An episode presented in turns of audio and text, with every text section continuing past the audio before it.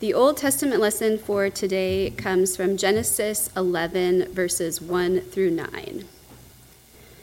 Now the whole earth had one language and the same words. And as people migrated from the east, they found a plain in the land of Shinar and settled there. And they said to one another, Come, let us make bricks and burn them thoroughly. And they had brick for stone and bitumen for mortar. Then they said, Come, let us build ourselves a city and a tower with its top in the heavens, and let us make a name for ourselves, lest we be dispersed over the face of the whole earth. And the Lord came down to see the city and the tower which the children of man had built. And the Lord said, Behold, they are one people, and they have all one language. And this is the only and this is only the beginning of what they will do and nothing that they propose to do will now be impossible for them. Come, let us go down and there and confuse their language, so that they may not understand one another's speech. So the Lord dispersed them from there over the face of all the earth, and they left off building the city.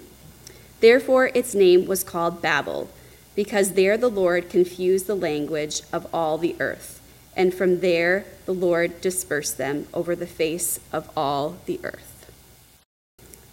This is the word of the Lord. Thanks be to God.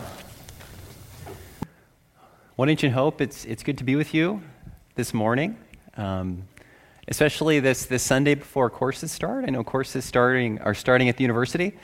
Uh, courses are also starting for our children tomorrow, so this is, um, this is exciting. It's an exciting time to be here. And um, if this is your first time here at One Ancient Hope, we'd love to connect with you. Um, I'd love to talk with you after the service, or if you have any questions about the church or anything like that, please do reach out. Uh, my email is in the bulletin. I'd love to um, connect. But as the church, it is the Word of God that calls us together, that creates us, and that crafts us. So before we turn uh, to these words of Scripture, let us come together before God in prayer. God our Father, we thank you for this chance to come together. We thank you for your word. We thank you, Lord, for what it tells us. We thank you for your will, for our good that's revealed into it, uh, revealed in it. And towards that end, Father God, we pray that you would give us eyes to see, ears to hear, uh, hearts to feel, Lord, what we should as we engage this passage together. We pray that your Spirit would be active in our midst. And we ask these things in the name of your Son, Jesus Christ. Amen. Well, in our, our common culture, it's not uncommon to hear statements like the following Statements like, there are many ways to God. Statements like, there are many avenues through which we can find God. It's said that through this spiritual practice, perhaps through this religion, um, any road, if it's traveled earnestly, will lead us to God or will lead us to some kind of spiritual fulfillment.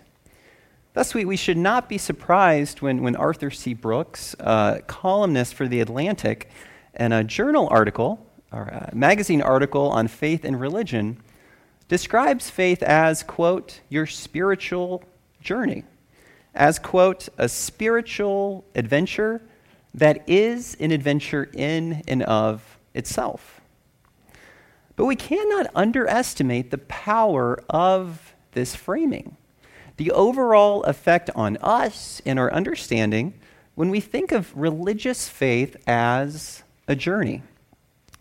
Toward that end, uh, George Lakoff and Mark Johnson, in their, their classic book, Metaphors We Live By, they, they, they tell us just how powerful these framing metaphors can be. And one of the many examples that they offer is argument is war. The metaphor that argument is war. And they say this metaphor might not be explicit, but whether we know it or not, argument is war structures the way we think and we speak about arguments. It's deep down in our psyche, and, and actually, we find the way it structures a number of examples from everyday speech. Uh, for example, they provide uh, sayings such as, Your claims are indefensible. He attacked every weak point in my argument. I demolished all his arguments. He shot down every one of my arguments. I've never won an argument with him. And so we see the language of war pervading the way we talk about arguments. And this makes us think of, of arguments as a kind of battle of words between opposing parties. Toward that end, Lakoff and Johnson say the following quote, The argument is war metaphor is one that we live by in this culture. It structures the actions we perform when we are arguing.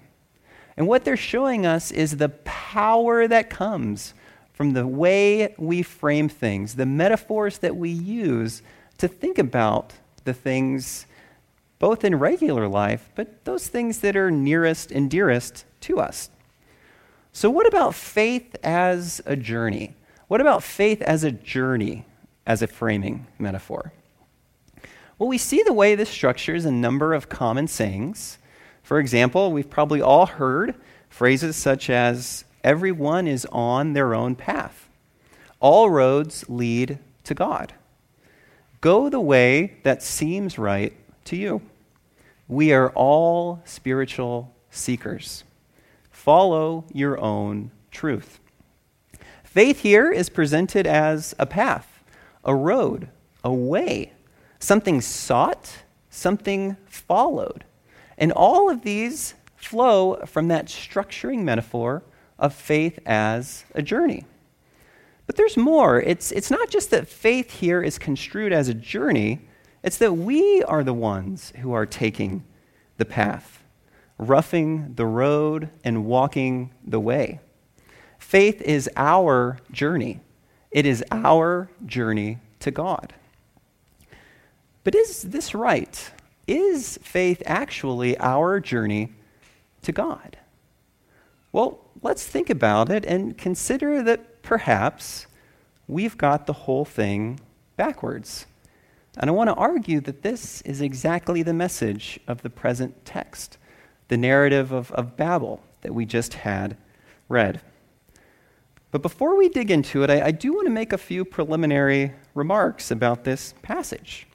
As you've probably experienced, the account of Babel is a strange story it strikes us as a strange account. In Babel, we're in the section of Scripture, Genesis 1 through 11, known as primeval history. And this history is not always easy to untangle. But towards that end, we have to know exactly what history is and what history isn't. And there's actually a Presbyterian Old Testament scholar at, at Covenant Seminary, C. John, C. John Collins. And he says the following about history, which I think is helpful in terms of approaching this passage. He says, History is not a literary form, it is rather a way of referring to persons and events with a proper moral orientation. In any kind of history, however that history is told, real events are being communicated and they're being portrayed in a way that rightly orients a people to their past they're enabled to understand where they are, where they should go, sorry, where they have been. The writing of history allows an audience to rightly situate itself in the story that they find themselves. Without a history, persons do not know from where they have come, where they are, or where they should be going. So, history here, especially when we think of Genesis 1 through 11, it's helping the audience situate themselves, helping us situate ourselves into a larger, coherent narrative. It's helping us to make sense of our lives. And Collins gives us a number of questions that history, history of any kind, helps us to answer. Where did we come from? What does the good life look like? What has gone wrong? What has been done about it? what, where are we now in the whole process? And where is the whole thing headed? But Collins is not alone in saying that these are questions for which we need answers. Consider, for instance, the writer Leigh Stein in a recent New York Times editorial called The Empty Religions of Instagram. She also directs us to how important these kinds of questions are. In critiquing the modern tendency to look to Instagram influencers as our moral leaders, she says the following that they, quote, aren't challenging us to ask the fundamental questions that leaders of faith have been wrestling with for thousands of years. Why are we here? Why do we suffer? What should we believe in beyond the limits of our own puny self? Now, we may disagree on our respective answers to those questions. We might even say that there are no answers to these questions, depending on your perspective, but no one would say that these questions themselves are unimportant. And these questions will not go away. And I think in part, that's what gives a bit of the strangeness to Genesis 1 through 11. It answers these questions that we cannot ignore questions that stand as a kind of existential elephant in the room. And that's true of the present passage. As we'll see, Babel has much to say about the human situation, the human condition. And again, history is not a genre. And so historical events may be portrayed in a number of ways through a number of different genres. Christians may and actually do disagree what kind of genre or literary style by which Genesis 1 through 11 is communicating history. Different Christians may believe that these events are being recounted in more or less literary stylization. But nonetheless, Collins tells us that despite these disagreements, the following is clear of this passage. The shape of this, sorry, quote, the shape of this biblical story assumes that all human beings have a common origin, a common predicament, and a common need to know God and have God's image restored in them. So, however strange these answers might be, we can't forget that they are actual answers. They're answers of weight. They're answer, answers that matter. They're answers that affect our lives in significant ways. So, the takeaway here is that however strange this passage might strike us, it means to tell us something very important, something universal about the human condition. But then, fair enough, someone might then ask, well, why are we looking at the Tower of Babel story in a series about Abraham? Well, there's a German Lutheran, uh, Old Testament scholar from the last century, and he makes an interesting point about Babel. If you look at every other story within Genesis 1 through 11, you find a pattern of God's judgment and God's grace, God's judgment, God's grace. Adam and Eve experience judgment, but then they're given the promise of the seed that will come to crush the head of the serpent. Cain himself, for murdering his brother, receives a judgment, but then he receives the promise of protection and perseverance of his life from God. In the judgment of the flood, we find God giving Noah the promise that he will preserve and protect his creation. But not so with Babel. As Von Rad says, the story about the Tower of Babel concludes with God's judgment on mankind. There is no word of grace. But we are not without hope because Babel itself serves as the introduction to God's next act of grace. What Babel is meant to do is to make us wonder has God finally turned his back on wayward humanity? Is this the last religious straw? And it's only with this question in mind are we ready for what's next. As Von Rad goes on to write, only then is the reader properly prepared to take up the strange new thing that now follows the comfortless story about the building of the tower, the election, and the blessing of Abraham. So, what this story is doing is setting up the Abraham narrative, which we will begin looking at next week. But because it does this, it tells us something important. The story of Babel tells us something deep, something universal about the human condition. It diagnoses something that ails all of us.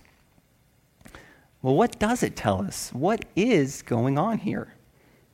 Well, let's return to that metaphor of, of faith as a journey. Is this a new metaphor? Well, as we'll see, this is very much the same metaphor that the builders of Babel are operating with. They have to go somewhere to get to God. They have to journey to a place. They have to journey upwards. And so we see faith as our journey to God is a kind of universal human metaphor. Look with me at Genesis 11, 3 through 4. And they said to one another, Come, let us make bricks and burn them thoroughly. And they had brick for stone and bitumen for mortar.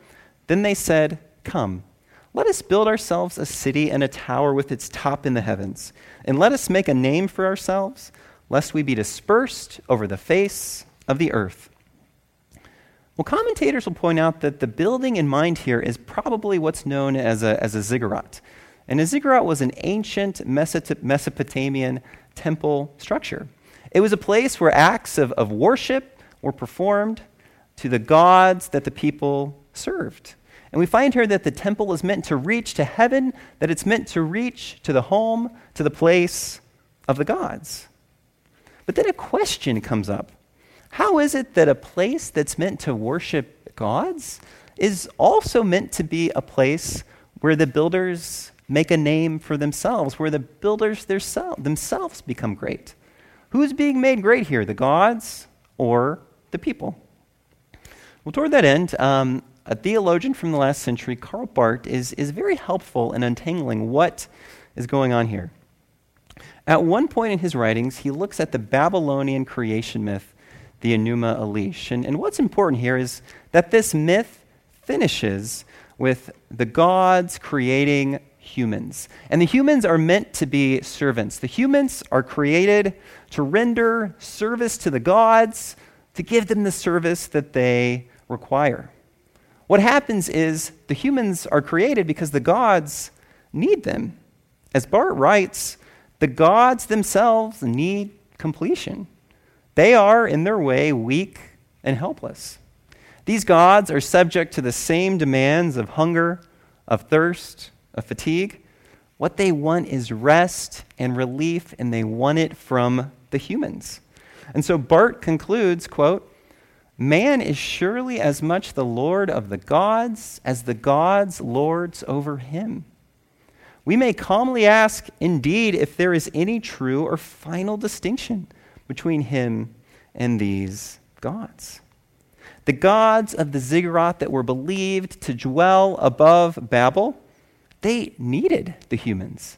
And really, what greater greatness is there for the human than to be needed by the gods themselves?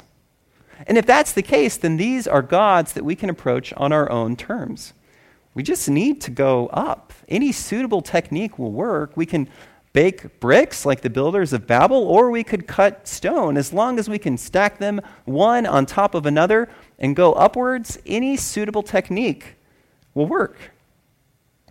And this is not so different than us from the way that we relate to God. We believe that there's many ways to get there. All we need to do is to go up. We might have different techniques. It might be a certain kind of religious attitude, a certain kind of religious consciousness. It might be a certain kind of experience. It might be a certain awe of nature. It might be a certain technique of self talk a certain technique of mindfulness, a certain technique of prayer. But whatever the technique, all we need to do is move upwards because it's our journey to God. It doesn't matter if the way is paved with brick or with stone, we merely need to keep walking, keep searching, keep exploring. But the problem here is that it undercuts the distinction between the Creator and the creature, between God and between us. If we can simply journey up to God, well, the distinction isn't so great. He's at a height that is reachable. He's not so much greater than us. He's not so much higher above us. But this is not the God that we meet in Babel. Look with me at Genesis 11:5. And the Lord came down to see the city and the tower, which the children of man had built. To be sure, God knows everything. There's a, a theologian from uh, the medieval times, Thomas Aquinas, and he famously said, God knows all things by knowing himself. Everything that exists exists because God creates and sustains it. Everything that happens happens because God has sovereignly ordained it. God knows exactly what they're doing at Babel, but what we find here is a piece of literary stylization. God is portrayed as having to come down and stoop just to see what is happening. And there's a deep irony here because the building itself is meant to reach towards the heaven, but God, who is in the heavens, has to actually come down even to get a glance of it. And the story is telling us by our own efforts, our own techniques, our own churning, we are not getting any closer to God. We're still out of his sight. It would be like me arguing with one of my children, telling them that I'm closer to the moon than they are. I, I might just be a few feet higher, but I'm in no better place to reach out and reach out and reach out and try to grab a hold of the moon. I'm never going to grab it. God is greater than we think, and we cannot reach him by our own efforts. In fact, he doesn't need us. It's not like the gods of Babel who need humans to be fulfilled. We cannot be great by fulfilling the needs of God. This is a very different kind of God. As Rowan Williams, a theologian and actually former Archbishop of Canterbury, writes about this, and, and he, he frames it in such a way that really is a total contrast to what we find at Babel. He says, To say that we are unilaterally dependent on God is to recognize that God alone is beyond the precarious exchanges of creatures who need affirmation. But then he goes on. He makes an important point. He says, Properly understood, this is the most liberating affirmation we could ever hear. I can never be defined by the job of meeting God's needs. Contrary to the builders of Babel, God does not need us. We are beyond, he, sorry, He is beyond any rest, any relief, any affirmation that we could offer. He is so far beyond us that we could never journey to Him. But at the same time, we, we need him. We need him dearly, we need him desperately, and we cannot escape or ignore this need. I want to return here to, to Leigh Stein in her New York Times editorial. And she says the following um, about how she's navigating the recent pandemic. She says, quote, I have survived the pandemic so far by performing the role of tough cookie and shielding myself with cynicism. The only times I've cried have been when religion has punctured the bubble. I cried when the Reverend Raphael Warnock spoke at John Lewis's funeral. I cried when Garth Brooks sang Amazing Grace a cappella at the Biden inauguration.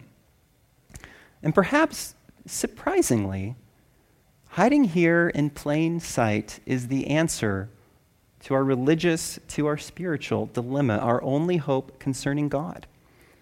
Think about the words of Amazing Grace. They've, they've become iconic, but we cannot let them, for that reason, become quaint. Amazing Grace, how sweet the sound that saved a wretch like me. I once was lost, but now am found, was blind, but now I see. I once was lost, but now am found. What is it that these words tell us?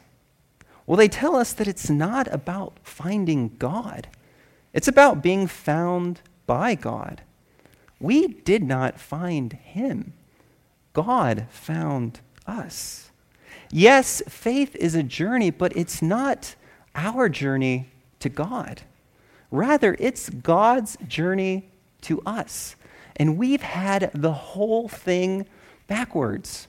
To say that all roads lead to God only makes sense if we are the ones who are doing the journeying. However, if He is the one that journeys to us, well, then that's an entire different thing. And this should not surprise us if God is so far above us. We cannot go up to Him, He must come down to us.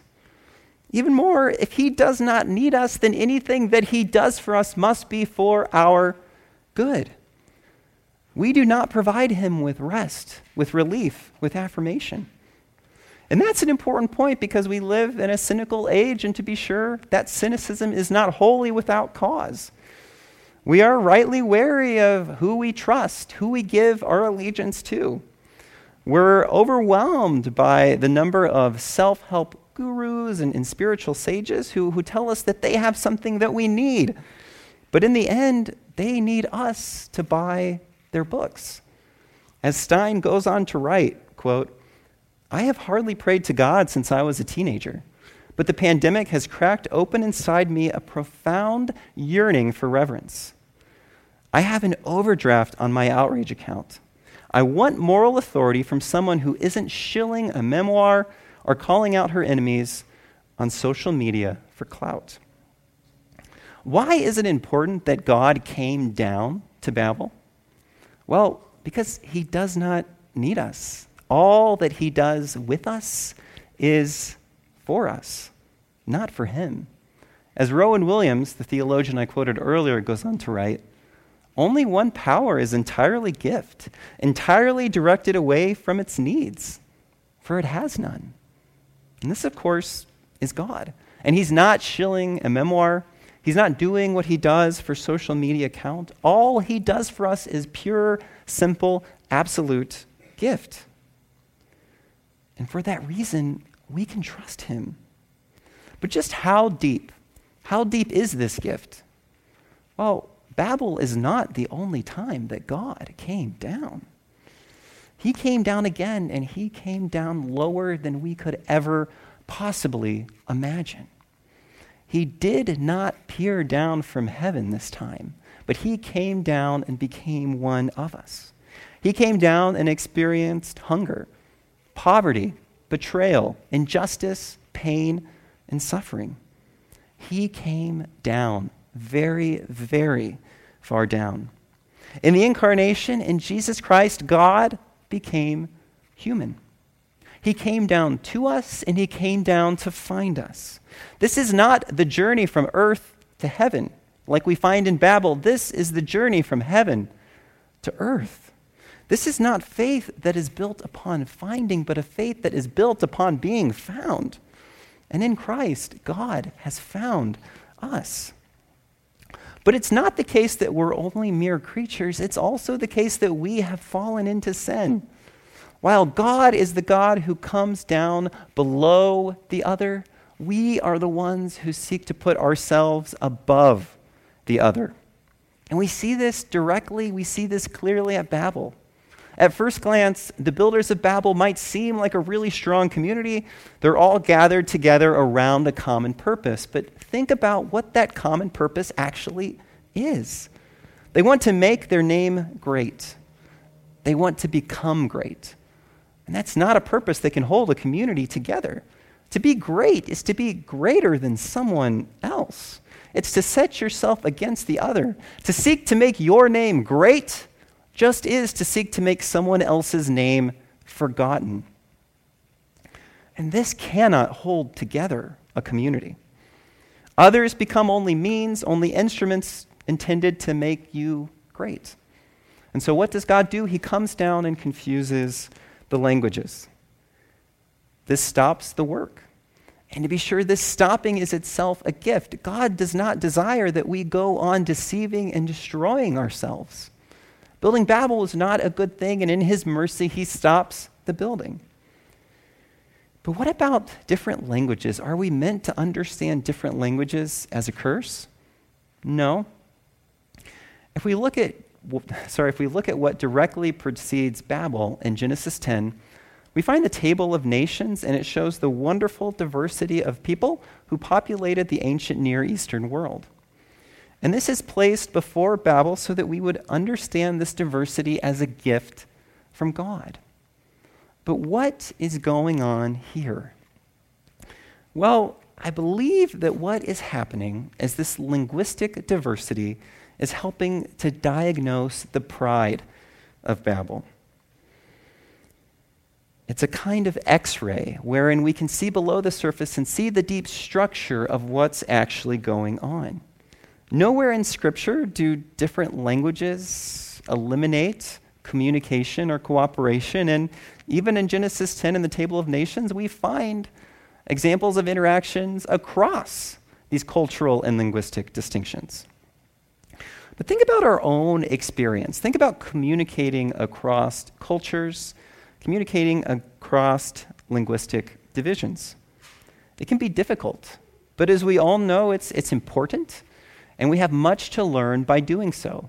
But when we communicate across cultural and linguistic divides, it's a rich lesson in humility because we have to set aside our assumptions and we have to stop, work hard to understand, and we have to listen much more than we talk. But of course, Babel lacks this humility because Babel is based upon pride the pride of making ourselves great. And certainly, people whose number one aim is to make themselves great are going to refuse to patiently work hard to understand the other. We can imagine the person speaking louder and louder and louder until eventually it's just a cacophony of angry voices.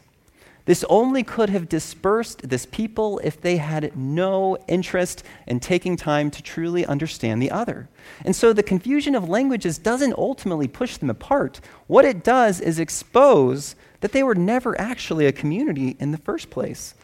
They were gathered together at the expense of the other. But even here, in linguistic diversity, God also finds us.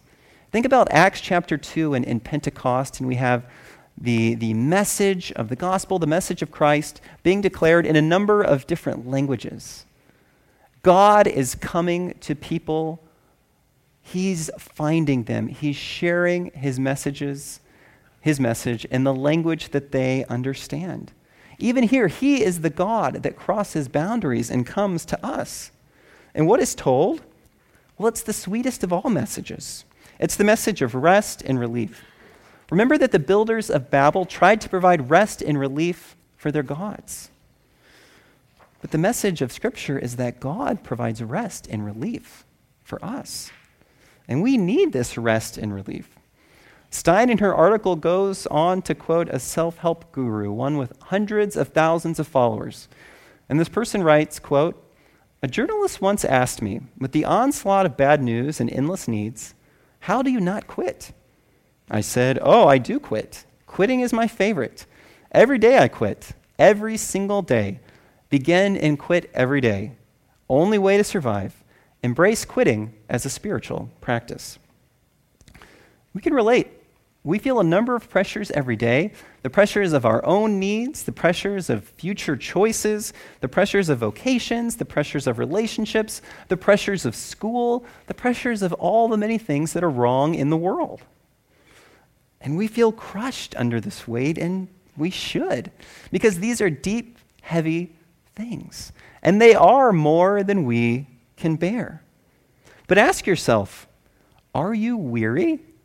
Do you feel as if you don't measure up to everything that you're supposed to do? Do you feel that you don't measure up to God? When you think about God, do you feel a sense of burden and a sense of guilt? Do you know that you don't measure up to the standard? Well, let me tell you that you don't, and that's the whole point. That's why Christ came to find us. That's why God came down. And so, oddly enough, there's wisdom in this person's words. Quit. In fact, don't just quit every day, quit every hour, quit every minute, quit every second. Quit trying to reach God. Quit trying to make yourself great in the eyes of the world. Quit building Babel. When I was a kid, I remember hearing that the, the, worst thing you can do when you're, when you're lost is actually move from where you are and go look for, for your parents. Instead, what you should do is, is stay in one place and let them find you. And the interesting thing here is, is that's not that much different than our actual spirit, spiritual or religious situation. Are you lost? Well, let God find you right now. You don't need to go off. You don't need to search. You don't need to go and make yourself better. You don't need to put it off until you stop this bad habit or this bad practice. That is simply building Babel. This is not your journey to God. This is God's journey to you. Put down all the burdens you carry and place them on Christ, who just is God come to find us. As Christ tells us in Matthew 11, such sweet words Come to me, all who labor and are heavy laden, and I will give you rest. Christ himself takes the heavy burdens that we cannot bear. Those things that rightly make us want to quit, he himself has borne the punishment we deserve for our own building of Babel. Our own desires of making ourselves great, of submitting both God and neighbor to our needs, to relating them, relating to them on our own terms, the pressures we feel for not measuring up. Yet he also gives us rest. He has lived the perfect life of humility and love and worship before God and neighbor, and you can trust him. So put your faith in him. Give him all of your guilt and burdens and receive his righteousness, and then quit and breathe and rest. In his confessions, Augustine offers the following prayer O Lord, command what you will, and give what you command. O Lord, command what you will, and give what you command. This is a prayer that recognizes that God's relation to us is pure and simple gift. It's the recognition that we do not find God, that God finds us. It's a recognition, recognition that, yes, faith is a journey, but it's not God's journey to us. Oh, sorry, it's, it's God's journey to us and not the other way around. Because we are not seeking to provide rest and relief for God. The gospel is that God has provided rest and relief to us. Let us pray. God our Father, we thank you that you have come to us. We thank you that you have found us. We thank you that you have no self interest for us and that all you do for us is pure gift. We thank you, Lord, that as Augustine says, the humility of God heals the pride of humanity. Help these words sink ever deeper into our minds, into our hands, into our hearts. Amen.